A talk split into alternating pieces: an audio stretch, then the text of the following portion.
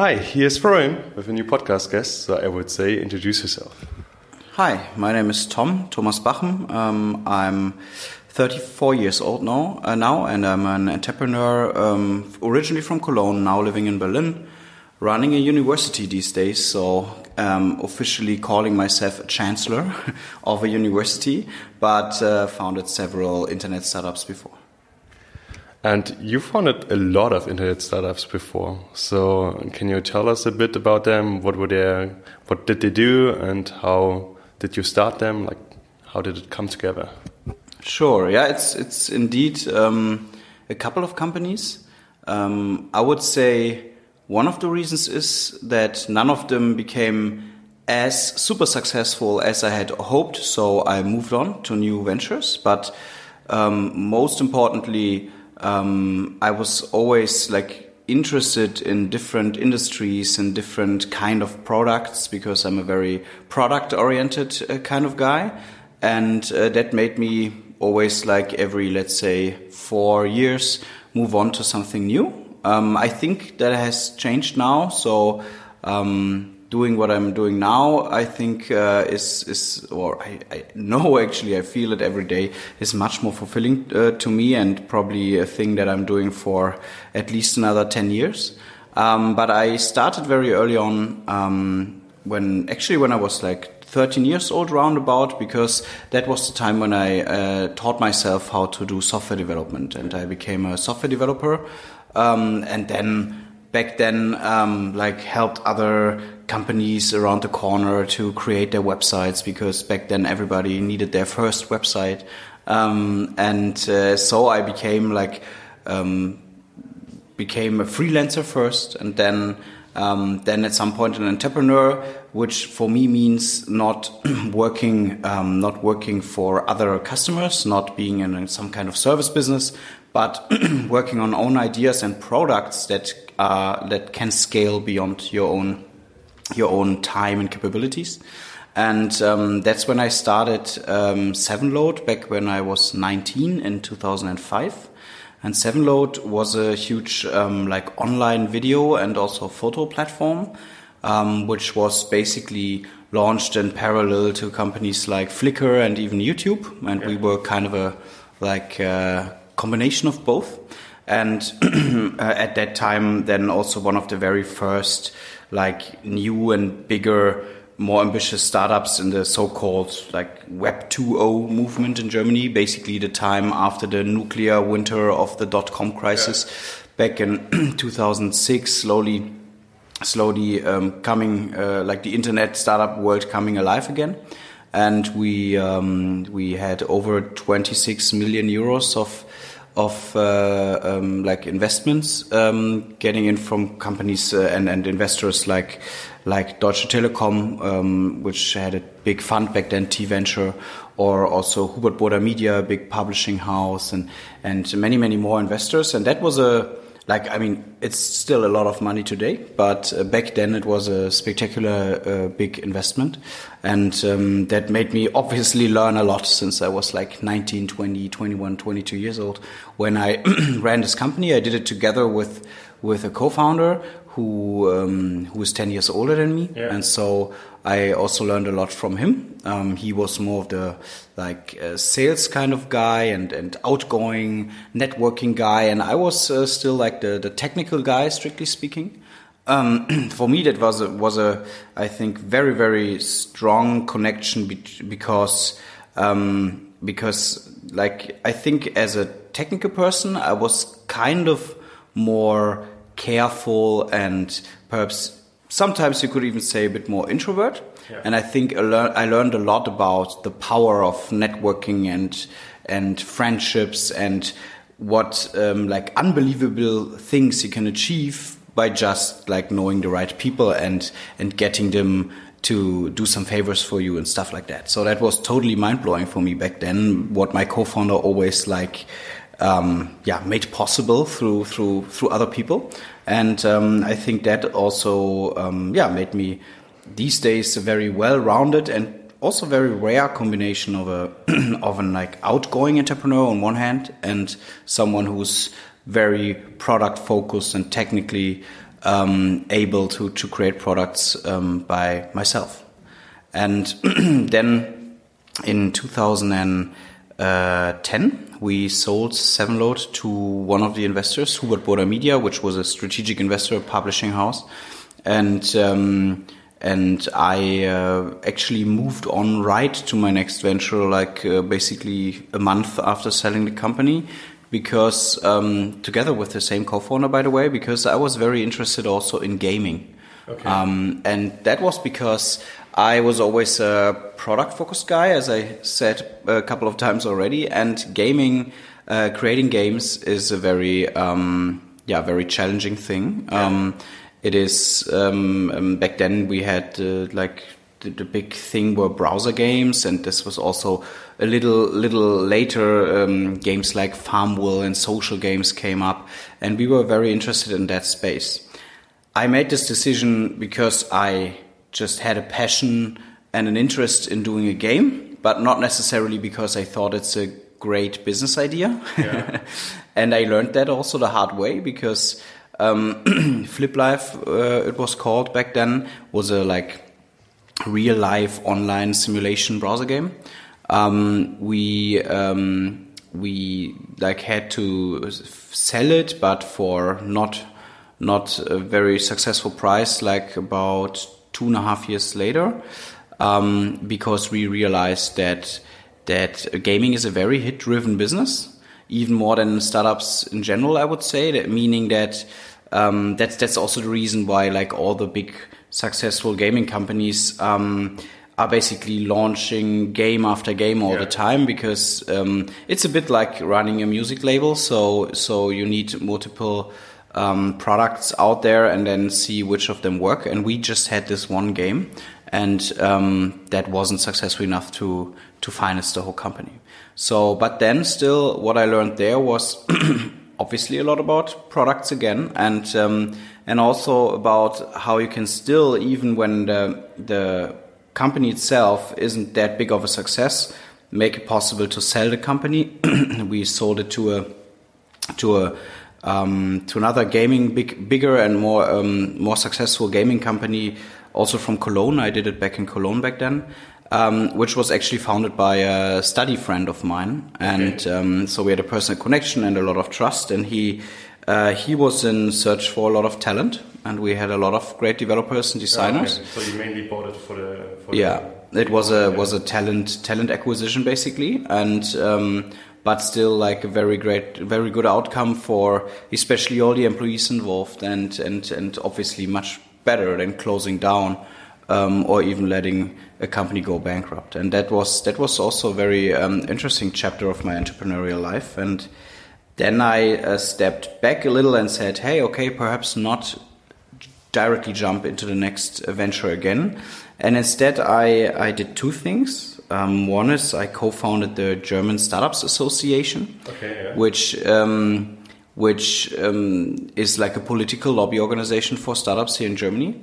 And um, that that actually came from my observation that um, um, I mean I was always someone uh, having learned that through my co-founder back then who was attending a lot of conferences and events. And I had a had a very um, big network uh, to other entrepreneurs and at some point I realized that all of them were constantly like um, like like uh, complaining how politics don't help at all or even um, even uh, like yeah slow us down um, in the startup world.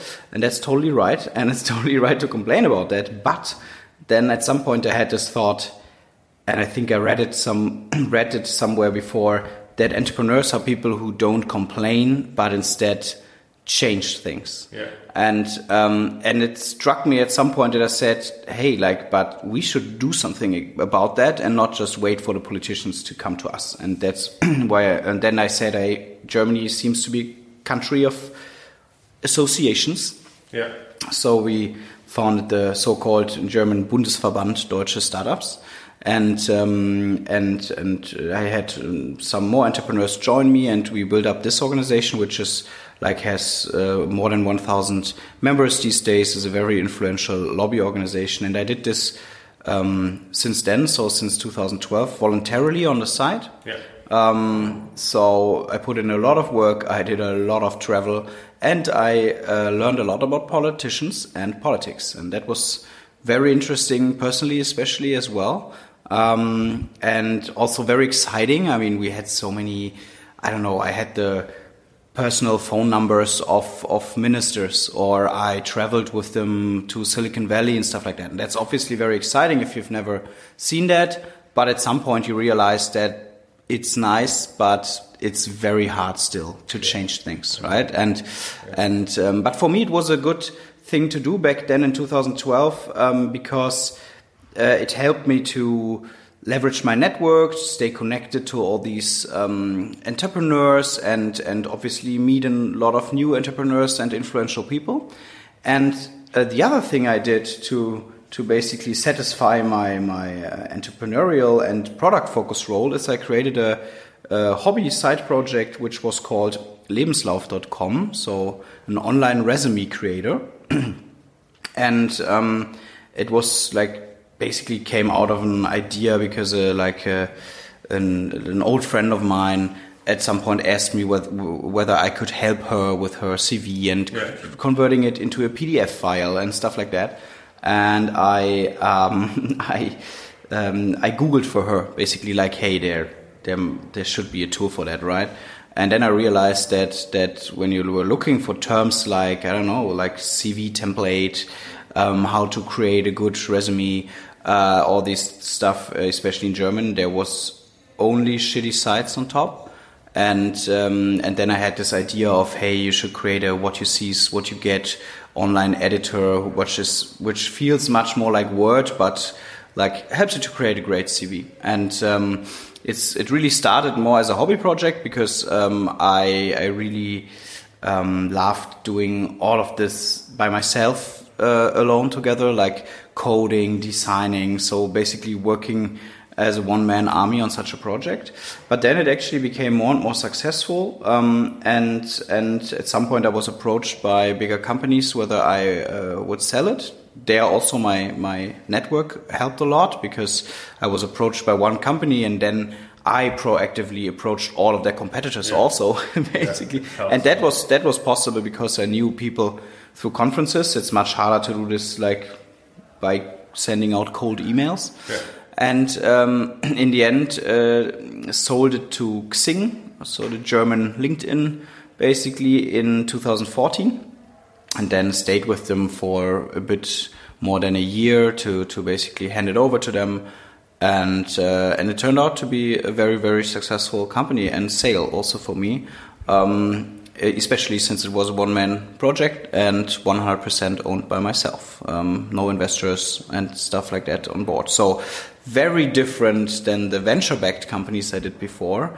And uh, I think also a very interesting entrepreneurial story because it's something that I I would say like typical founders wouldn't think about that much because it's not as you know flashy and and not so much to talk about, but um, a tool that um, is like um, very very successful also uh, successfully used by people. So when i were, um, went to conferences on stage and talked about it and i asked like whoever used lebenslauf.com to create their cv it's basically like i don't know like 20 30% of the people raised their hands. So it's basically the standard for doing cvs in in german speaking countries these days for many people. So um, that's that's very cool to see. And um, then I uh, then I actually uh, went to to to go on and to do what I do now, which I always wanted to do but never knew how to do, and that is to to build a university for software developers that is much more hands-on and practice-oriented um, than all the universities out there.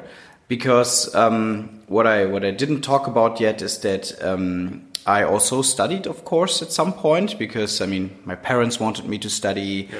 I wanted to be a student, to be yeah. honest. So, I mean, I worked so much on the side, even as a school student already, that I still wanted to to have some kind of student life, which turned out to not work out so well because I founded all these companies. But Um, but uh, I, I was reluctant to study something like computer science yeah. or informatic in Germany because it's very, very math focused, very theoretic. And for me, like creating digital products was always about not just programming, but also like creating concepts, designs. I was always this like full stack kind of person and not just in terms of software development, but also design. And um, and yeah, for me it was always much more about creativity and creating things, and not so much about about all this theoretic stuff. And uh, so I studied business instead at a business school, um, because um, because I liked this approach of being more personal and more, more practice oriented, which it was. I didn't take uh, so much with me from that, to be honest, because a business school is like business studies are very generalistic still, and also I think not made for entrepreneurs because yeah. they usually talk about like huge corporations and obviously like uh, economics, market economics, which is good to know, but doesn't help you so much if, if you're a lonely entrepreneur out there uh, trying to start a new business. And um, but I learned a lot about how a small university works and that it's actually that it doesn't always have to be these like super huge um, um, public or even privately uh, funded uh, universities because the one I went to was in Cologne and was a very small one back then with about 300 students when I started. And so basically, like after a few weeks after starting my studies there, I asked myself why there isn't something like this business school, but for technology, yeah. like a tech school, let's yeah. let's say, and and I um, and I uh, took this idea with me for all those years. Also, as an employer, realizing that um, when I was looking for developers and designers, that they're basically that they the good ones were always self-taught. Some of them studied, but even the ones who studied, for example, computer science, said that their actual skill set was self-taught and stuff like that. And so I realized that that um, yeah, there is no no seems to be not a really good program to prepare you for becoming a great software developer or like who like who's able to create good web applications and websites and apps these days. And um, and I always had this idea in my mind, and then was like after selling Lebenslauf.com was able to a through like um, through my my own financial means, but also b through all the stuff I've learned, this huge network I've built I've built through the German Startups Association to um, yeah to start this project. And most importantly, I found um, two great co-founders, uh, Manuel Dolderer and Jonathan Rüth, who like were very um, interested in education for a longer time and had experience in building up universities for like their former employer already. And um, this is always something that was which company builds up universities?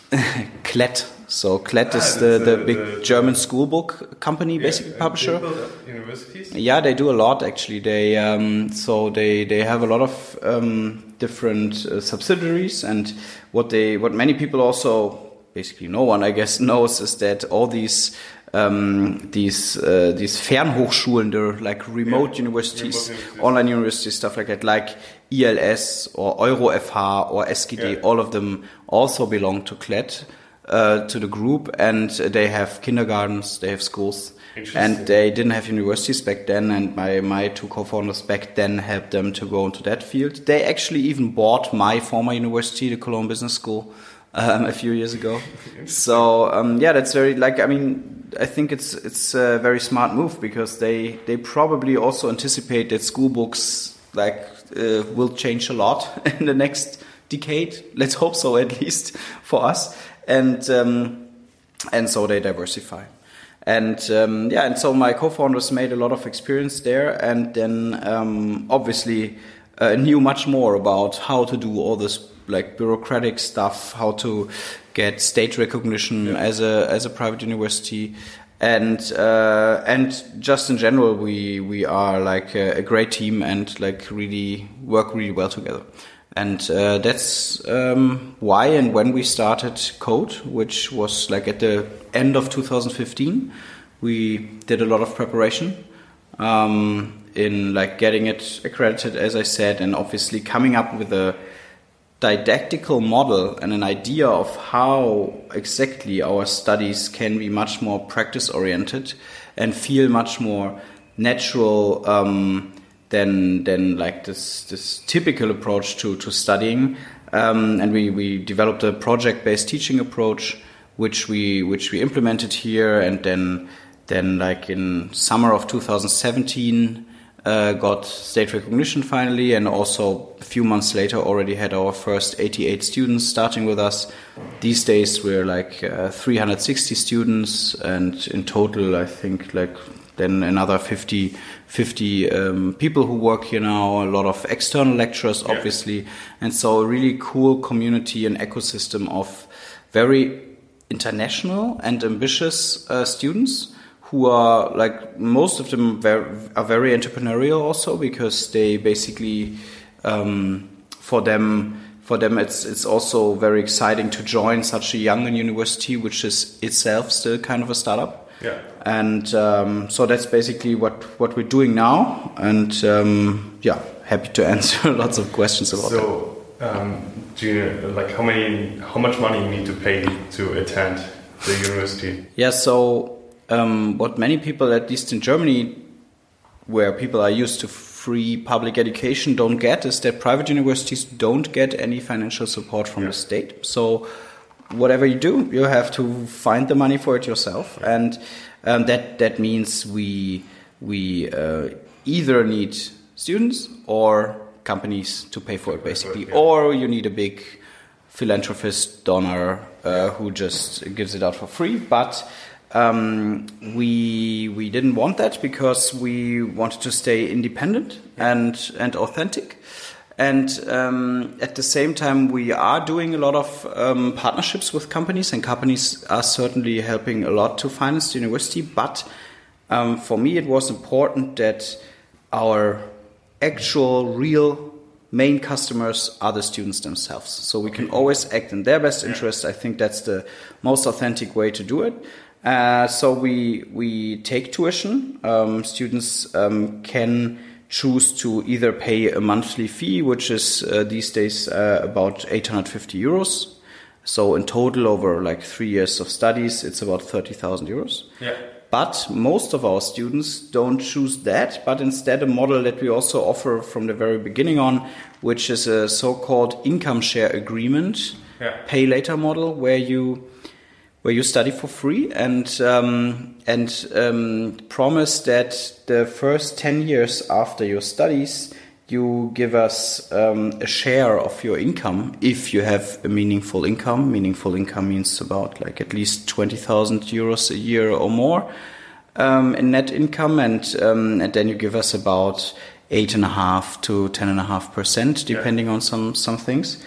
Uh, and that's that's a model that enables everyone to study with us, totally regardless of their financial or their parents' financial um, situation, and um, which is like super safe for you also because like really if you don't earn any money, you never have to pay us. Um, so it fits very good also with uh, careful German people. but as I said, uh, fact is that uh, nearly half of our students these days are actually not from Germany. But how you keep this then running? You're so new. If most of the people um, choose the second option, that means you get paid later. Mm -hmm. So how do you pay the bills right now? Mm -hmm. So um, instead of having like this one big um, investor slash donor, we decided to go for like um, a large group of, of uh, supporters and shareholders from the German startup scene. Mm-hmm. So um, I, through the network I've built over all those years, I approached a lot of successful founders, like the founder of Trivago yeah. or the founders of Check24. Um, or the founders of ResearchGate, and then like like lots and lots of people like that who gave us about um, about five million euros um, to build up this university, and that's that's that's uh, that's the money we we we're still using. Yeah. Um, and um, at, at the same time, but that's that's more important even. Um, we have a partner who helps us to finance these these income share agreements. So um, they're called Chancengenossenschaft, and um, they um, they are like interested in providing fair and socially uh, responsible like pay later models uh, to students, and they are basically helping us to Ah, cool. pre-finance this, Yeah. and this helps a lot because. Uh, yeah, obviously, otherwise we would need to invest millions and millions into waiting for the money. Yeah. Definitely cool and interesting story. But uh, let's go back to Sevenload for a second. So when you started it, you were quite young, right? And you didn't had really experience how to lead a team. So did you first go bootstrap on that, or do you go right away to, for your friend, get investment, get a small team, and just scale the team? How was the approach there in the beginning? Yeah, in the beginning, um, I like for I don't know, like a year at least or so, I was just the only developer. Yeah. And my co-founder was the only other employee, so to say. And um, uh, I worked for free, obviously. And I mean, the thing is, when you're so young, you're still living like I was still living with my parents and stuff like that. So uh, you basically have no costs at all. Yeah. That's a big, uh, big um, advantage. So we basically bootstrapped it back then, but then um, we were actually like more or less proactively also um, uh, approached by by uh, in, interested investors uh, because the site became more and more successful, and then we started to take on this funding, and then obviously uh, grew a lot. Um, actually, in hindsight, uh, probably a little too much also because, uh, as you said, I um, I then more and more like we recruited more and more experienced managers, Yeah. um, which was on one hand very good, and I obviously learned a lot from that, and they did a good job in many many parts. But um, it also meant that at some point, um, I myself as a founder gave up a lot of um, control and influence because I mean when you when you take uh, take in so much money from investors, then obviously they have a lot of shares also, Yeah. and um, and and uh, yeah, and then it's then then the other managers also have a very strong position, and that meant um, that meant that I as a founder um, didn't feel as uh, let's say as responsible in the end. I think that's something that I that I swore to me that I always uh, that I never want to ha- um, yeah let happen again. That that basically I uh, back then I only led the tech team at the end basically, so was the CTO. Yeah. But all the other things were basically um, done by the other by the other Yeah. managers and. Um, and uh, I think it's like these days, um, even I mean, obviously, also if you have co-founders, you you split up the stuff, the, the the areas. That's totally fine, and obviously you need to do that, and you obviously need to trust each other and give you a lot of freedom. But I think in the end, it's still super important that that you as a founder feel overly responsible. So there Yeah. needs to be someone who says it like if there's something going wrong in another department that I'm not responsible for, at some point you need to uh, to to to pull the plug and say basically, hey, this is not working. We need to fix it. So basically, that that was. Um, yeah, um, like a thing that that happened because I was so inexperienced. But at the other, like at the same time, I think what what uh, helped a lot is that I um, that in, in, in many areas it also helped that I was so young because uh, you know people like this whiz kid story. Like I mean Mark Zuckerberg was also super young you know all of these like huge Silicon Valley founders are very young. And um, not always but a lot of the time that also worked in Germany and people people believed in that and liked it especially since I had a technical role. And um, and I worked very hard and like basically all the time. But to me, it didn't feel like work um, because like doing creating great products, doing software development was always uh, like also my main hobby. So actually, when I look back, I realized that I worked basically 16 hours a day, seven days a week for years, Yeah. but it didn't feel like that.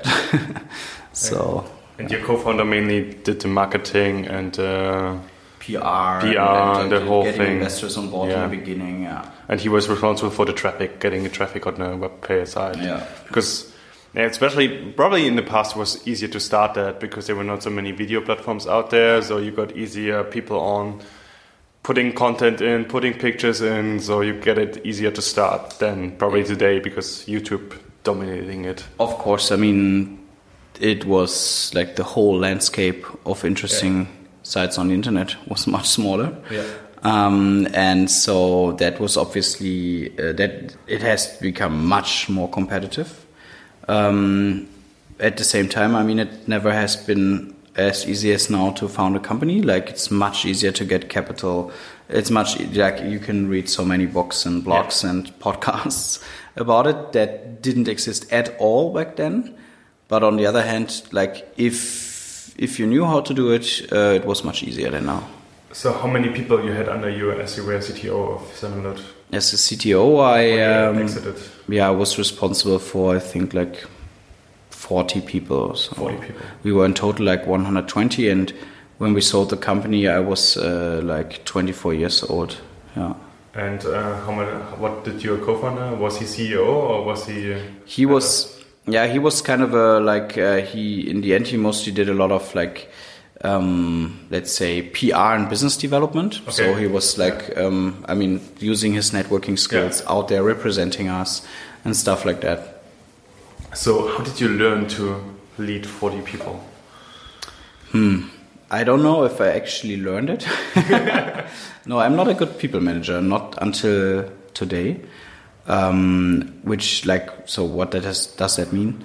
Um, I'm not very good in. Um, a, I'm not very good in giving good feedback all the time, I think. Yeah. I'm more, since I'm so involved myself into development, I'm more the artist kind of guy, so yeah. I have like strong ideas of my own, yeah. and I sometimes um, I think I'm a very calm guy, yeah. but I still I'm I'm um, like when I don't like something, I say it pretty clearly, like this doesn't look good, and not like. But a good manager probably says like, Thank you so much for putting in all of that work. I like your ideas a lot, but blah, blah, blah. So much more, let's say, diplomatic, like in general. And, yeah. and um, I think sometimes I'm a, a, bit too straight for that. And I, and, um, and, and don't give enough appreciation because I take a lot of things for granted. Um, so, but why did it still work out and, and does today? I mean, A, because I learned that others are better at that and I should hire yeah. these people. Like yeah. I should hire good uh, like managers and find co-founders who are better at this. And um, back then, I think because I was leading by example. I think, as I said, I worked so hard, and I think I also did a very good job as a developer myself. I basically all the time I also programmed myself. I was software architect, yeah, and I think people kind of looked up to me. Rare, so. Yeah so on a from a technical point of view, they yeah. and they were all super young. They were all my age. So yeah. basically, um, so I think it worked because they looked up to me, because they respected me, and um, and stuff like that. But not because I was a good manager. Why you didn't hire an experienced developer? Because normally, if you put a lot of young people together, mistakes happen. Mm. So why didn't you get like an old experienced programmer in or? Mm. I it worked out. So. Yeah, yeah, yeah. I think I think mostly because um, I mean to to build up this culture, um, also this culture of I don't know working on weekends, yeah. and I, I, have to as as I said back um, when looking at it now, I realized how intense it was back yeah. then. It felt normal. Yeah. It felt normal. It was like we had so much fun together. We were friends. Like and and um, that's that's that's really interesting to realize now looking back that sometimes I back now I feel a little guilty that sometimes I ask people like, "Hey, are you coming in tomorrow on Saturday?" I would never do that these yeah. days. Um, um, and uh, and that's one thing when you work with very young people. And the other thing is there, there, there weren't so many experienced developers in web development, in PHP, in JavaScript, yeah. in Ajax, whatever. So experience didn't help so much with these new kind of things. Yeah, that's a good point. And by the way, as an addition to your to your um, points about leading, there's a book called Radical Candor.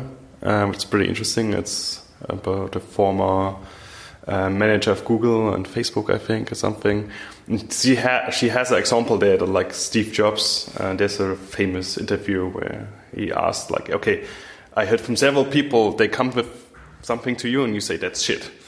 But you normally don't need it. Like they forget something to say, and all this. No, and Steve Jobs said no. If it was shit, I told them it's shit.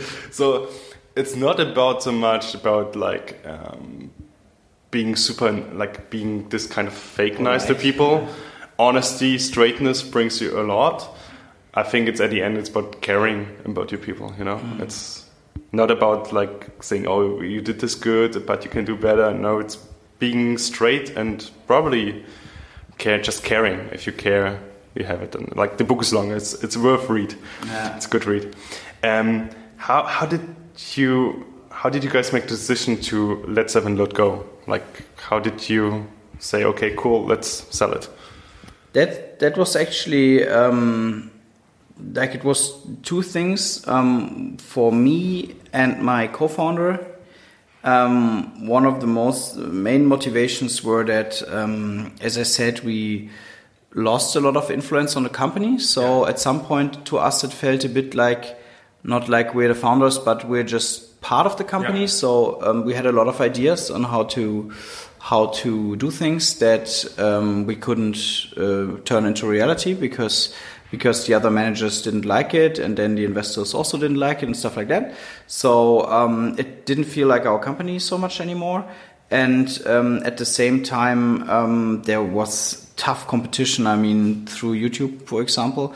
Back then, um, YouTube already belonged to Google and had basically endless financial resources and technical resources. And creating a video platform is is very challenging technically and also in terms of servers and bandwidth and traffic and all of that stuff. So it was very hard to compete with that. More that, uh, for example, they, yeah, I think up until 2011 or so, YouTube didn't show any ads. Um, and then when when the content creators, we we also had a lot of like um, like what you these days call YouTubers. Yeah. we we had them um, like a lot of those back then on our platform and did a lot with them and for them also. But um, when you have at some point to show ads in front of the videos, and they say, "Hey, uh, but when I upload my stuff to YouTube, there's no ad." Then what do you say? Yeah. And uh, so though that's obviously a, like Killer argument. um, let's say like a cross uh, subsidy uh, strategy that Google did there. Um, so and, and on, on the other hand, the other video platforms that still existed back then all belonged to bigger TV uh, companies like um, like my uh, MyVideo or Clipfish Yeah. to RTL and and so they had a lot of content and so it was very competitive at some point and then we realized that that overall it seems to be a good uh, point in time to sell it now. So no, yeah, it's always hard decision, especially if it's your baby because you build it up and you put a lot of time in. It's one of the hardest things to know when to let go. So that's definitely one of the arts of, of things to do. Um, as you were into the more the political field, and you said it's quite different. Can you elaborate a bit more? What was the difference? What did you learn about politics in comparison to the real uh, startup world or the real world? Hmm.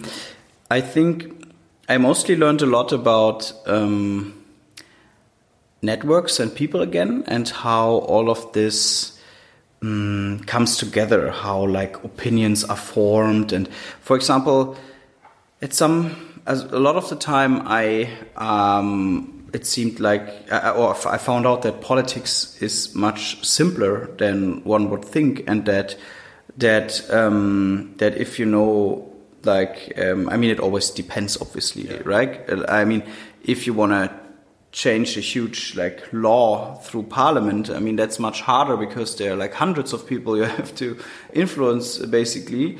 But uh, for example what we did for startups a lot is also um, like for example um, create grant programs to support like angel investors that invest in startups Yeah. or or help the government to to set up funds like the uh, or to prolong funds like the high tech Gründerfonds um, and and all of that stuff or to increase the the uh, the, the subsidiaries for the Exist Gründerstipendium, which is also a huge grant program for student founders.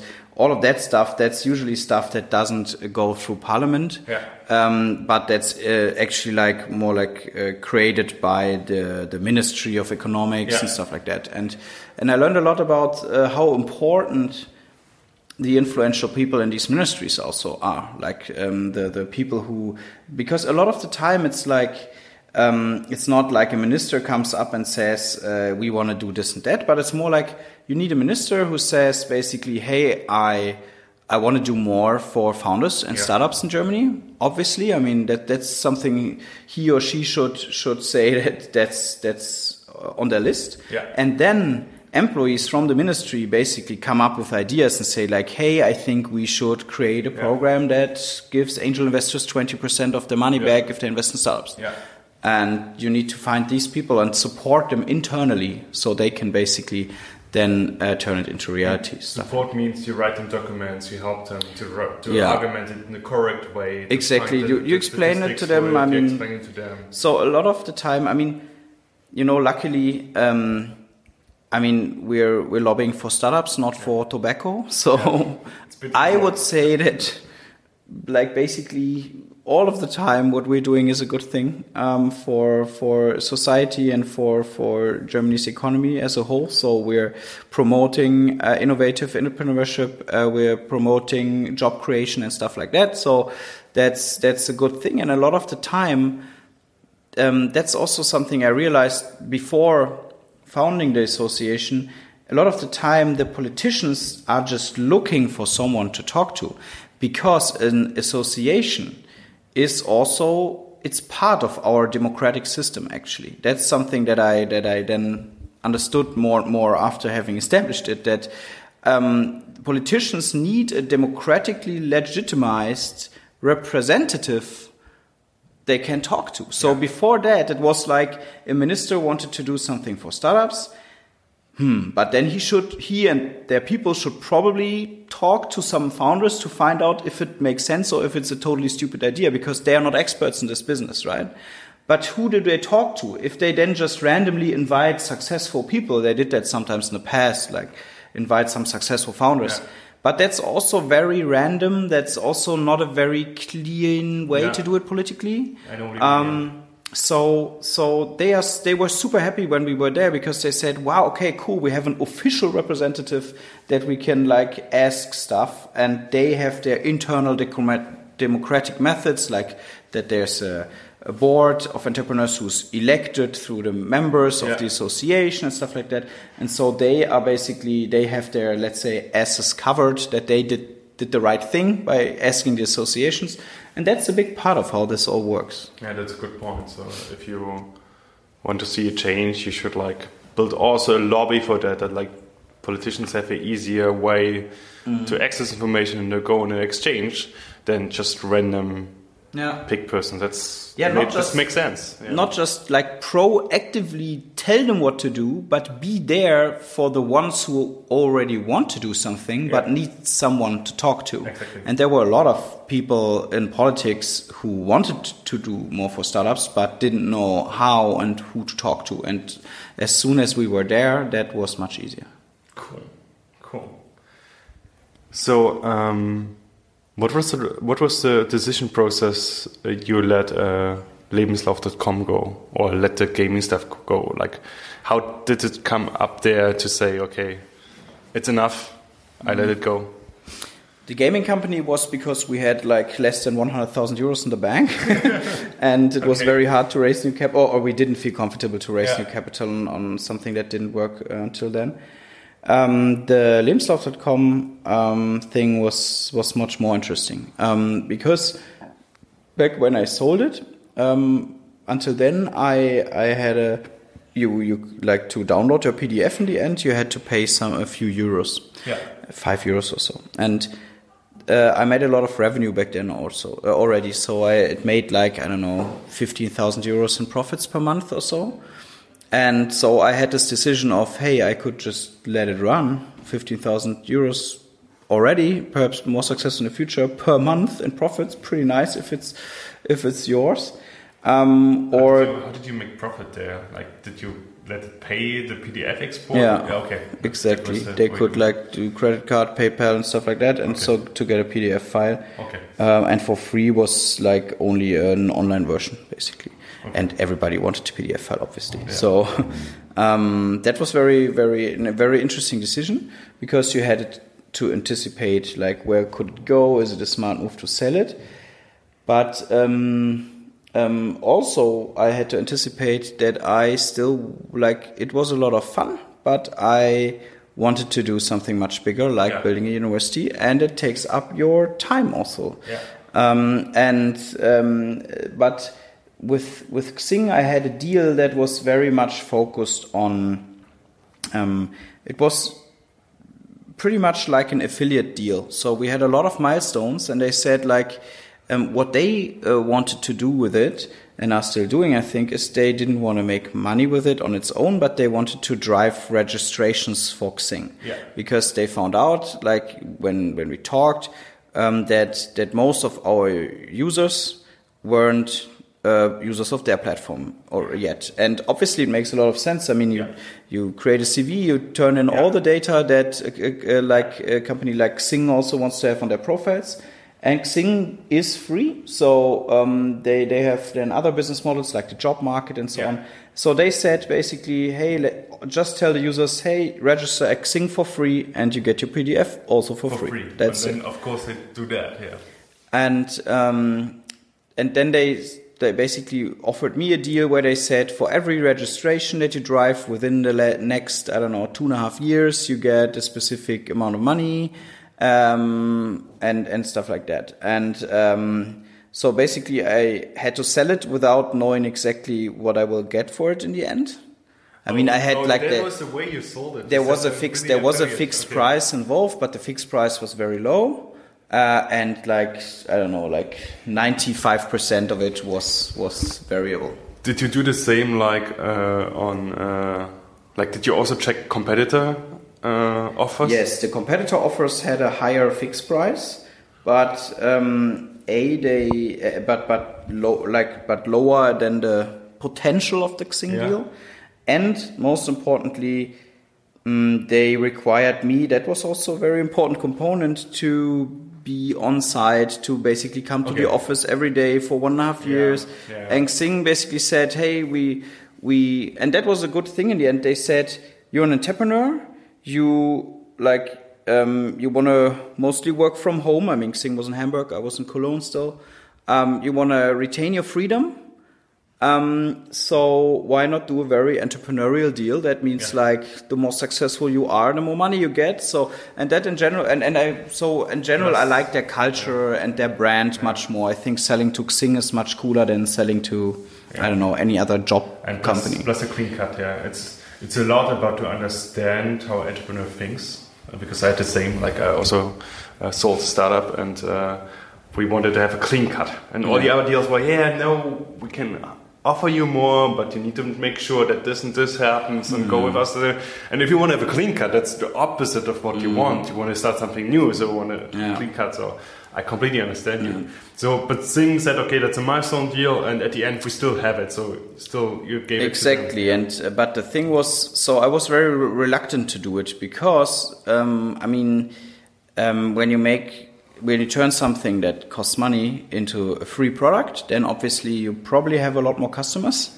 But the question was how many more because I didn't have any clue how many people would, um, yeah, would would do this then, and. Uh, um, and then, um, and but Xing was reluctant to, I don't know, do some kind of pilot test and Yeah. so on.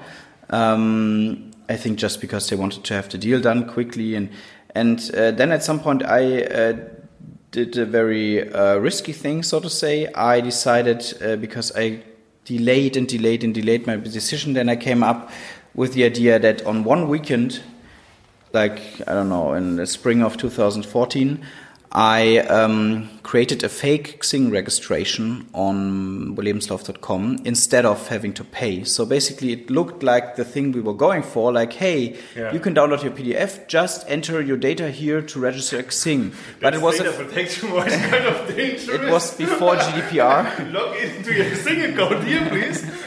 yeah, and it and it um, it was it was totally like the form didn't work at all. So Yeah. it basically said. Uh, when you did that, it sent you an email saying that hey, there was an error creating yeah. your Xing account, but here's your PDF. yeah. I also gave up about I don't know like uh, two thousand of euro, two thousand euros of revenue Yeah. that weekend.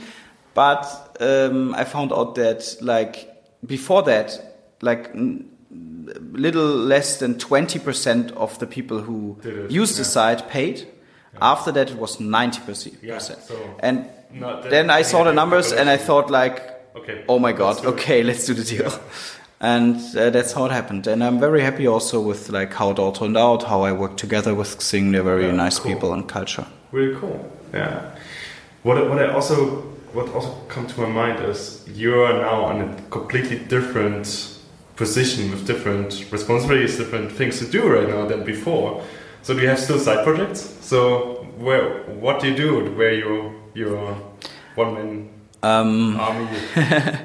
Yeah, I would love to. No, actually, sometimes um, these days it's more and more difficult, and it's mostly because we we don't find uh, other people. Um, sometimes I still do programming on our university website. Yeah. It was created by me, designed and developed in the beginning, and sometimes now when we need to add some things, it's still uh, still me who who jumps in. But other than that, I um, I do um, some angel investments. So I have a I I don't know about 10 or 15 angel investments who like require some time from me like some consulting meeting with the founders from time to time but not so much and then i still voluntarily um, do stuff for the german startups association Yeah. um, and then i don't know here and there some other volunteer stuff like for the entrepreneurs organization and so on but but that's it so it's basically really like 90% university Yeah. Yeah. yeah So the next question is, uh, what are your favorite books? actually um, actually i don't read basically don't read books at all in the last years Okay. which is very sad and i feel bad about it because there are so many interesting books i want to read we can talk about that but i basically read none uh, during the last years because i mm, i don't know i just didn't take the time i like when i when i came home i was like I wanted to focus on private stuff and relax a little more, and uh, and and other than that, I had so much to do. Yeah. Um, stuff I uh, I definitely uh, want to read is um, is like all the typical founders books you read about, and I've heard a lot about. For example, uh, the hard thing about hard things, Yeah. from zero to one. Yeah. Um, I right now I um, have uh, on my table, but not yet read. Let's see the the new book from um, ah, from um, Ben Horowitz. I think it's called. It's about company culture. Yeah. That's something I think a lot about these days. Yeah, Yeah, I will, I will search the title Ben and like put it. Yeah, yeah. put it in. I, I Um, don't get the name right now. I definitely want to reach because company culture is a very important thing all the time and very demanding also when running a university, which is so much about people. Yeah. And um, yeah, and, and in general, I so so I'm I think I, I'm not a good example of um, of of uh, when it comes to books. Yeah, it's it's not about that. Like it's it's it's o- only about the curiosity and like educate yourself. And you can also educate yourself in asking people like what to do. Um, so what I like to do is I don't like to read myself as well. I like to le- listen more to audiobooks. So what I always do, I always have in washing stuff, cooking stuff, and going from A to B, I always have audio stuff in the background and then go from there. And sometimes podcasts, sometimes certain books. And um, this is my way to to go into that. But it's also really effective to choose your book sometimes on uh, some things you have in your mind. So we say, okay, I want to learn more about culture, then go directly in that, and then keep the random stuff in there, like you know, random stuff from the side where you like in a different podcast, someone said like he does it really extensively. So he read a book about ISIS, he read a book about like how the how the um, the boxes of uh, ships, like the the how you call this this um, containers, Yeah. How they change the world more than internet. Yeah. So it's, we say, okay, interesting. I never heard about it.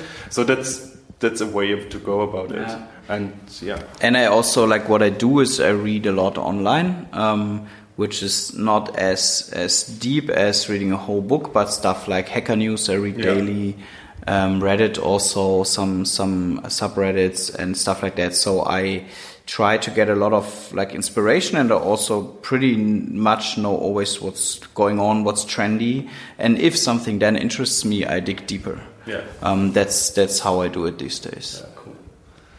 And the last question: If you could go back in time to your 18-year-old self, what would you tell him? So one thing I already mentioned that is uh, that is don't give up too much control and responsibility, uh, even if you feel young. So basically, sometimes don't don't um, underestimate yourself and don't undersell yourself. Um, because people can also like um, what what happened is also that people um, basically use the fact that you're so young to to um, yeah to to get I don't know more shares in your company or whatever. So use that against you and be careful with that. Um, then to um, hmm, I'm not sure. I think there's a lot of stuff where I would say I um, I I think I did right, which I would definitely recommend to others again. Which is a build a network, go Yeah. out there, talk to others. Don't be don't be reluctant about that. Don't be shy in sharing your Yeah. ideas. Um, then the other thing is um, the other thing is to um, to find co-founders and to to make like make them friends essentially. So um, I was always much better in a team than Yeah. than without others, um, and that is something that I really recommend to anyone. Uh, and then to follow your passion. I mean, for me, um, I, I don't know if it uh, like if it uh, came across like this, but if you if you follow what I did, it's actually always like uh, what I wanted to do. So video platform was also because I was interested in this and the technology, and then gaming because I wanted to do gaming, and the the Lebenslauf thing, resume thing was something that that came out of a friend, uh, and and the university obviously is my own life story, so to say. So. I was never the guy who was super analytical about okay, what can I build that makes the most money or that has the most customers. Um, I did it differently, and for me, that worked out very well. Cool. Thank you. Thank you very much.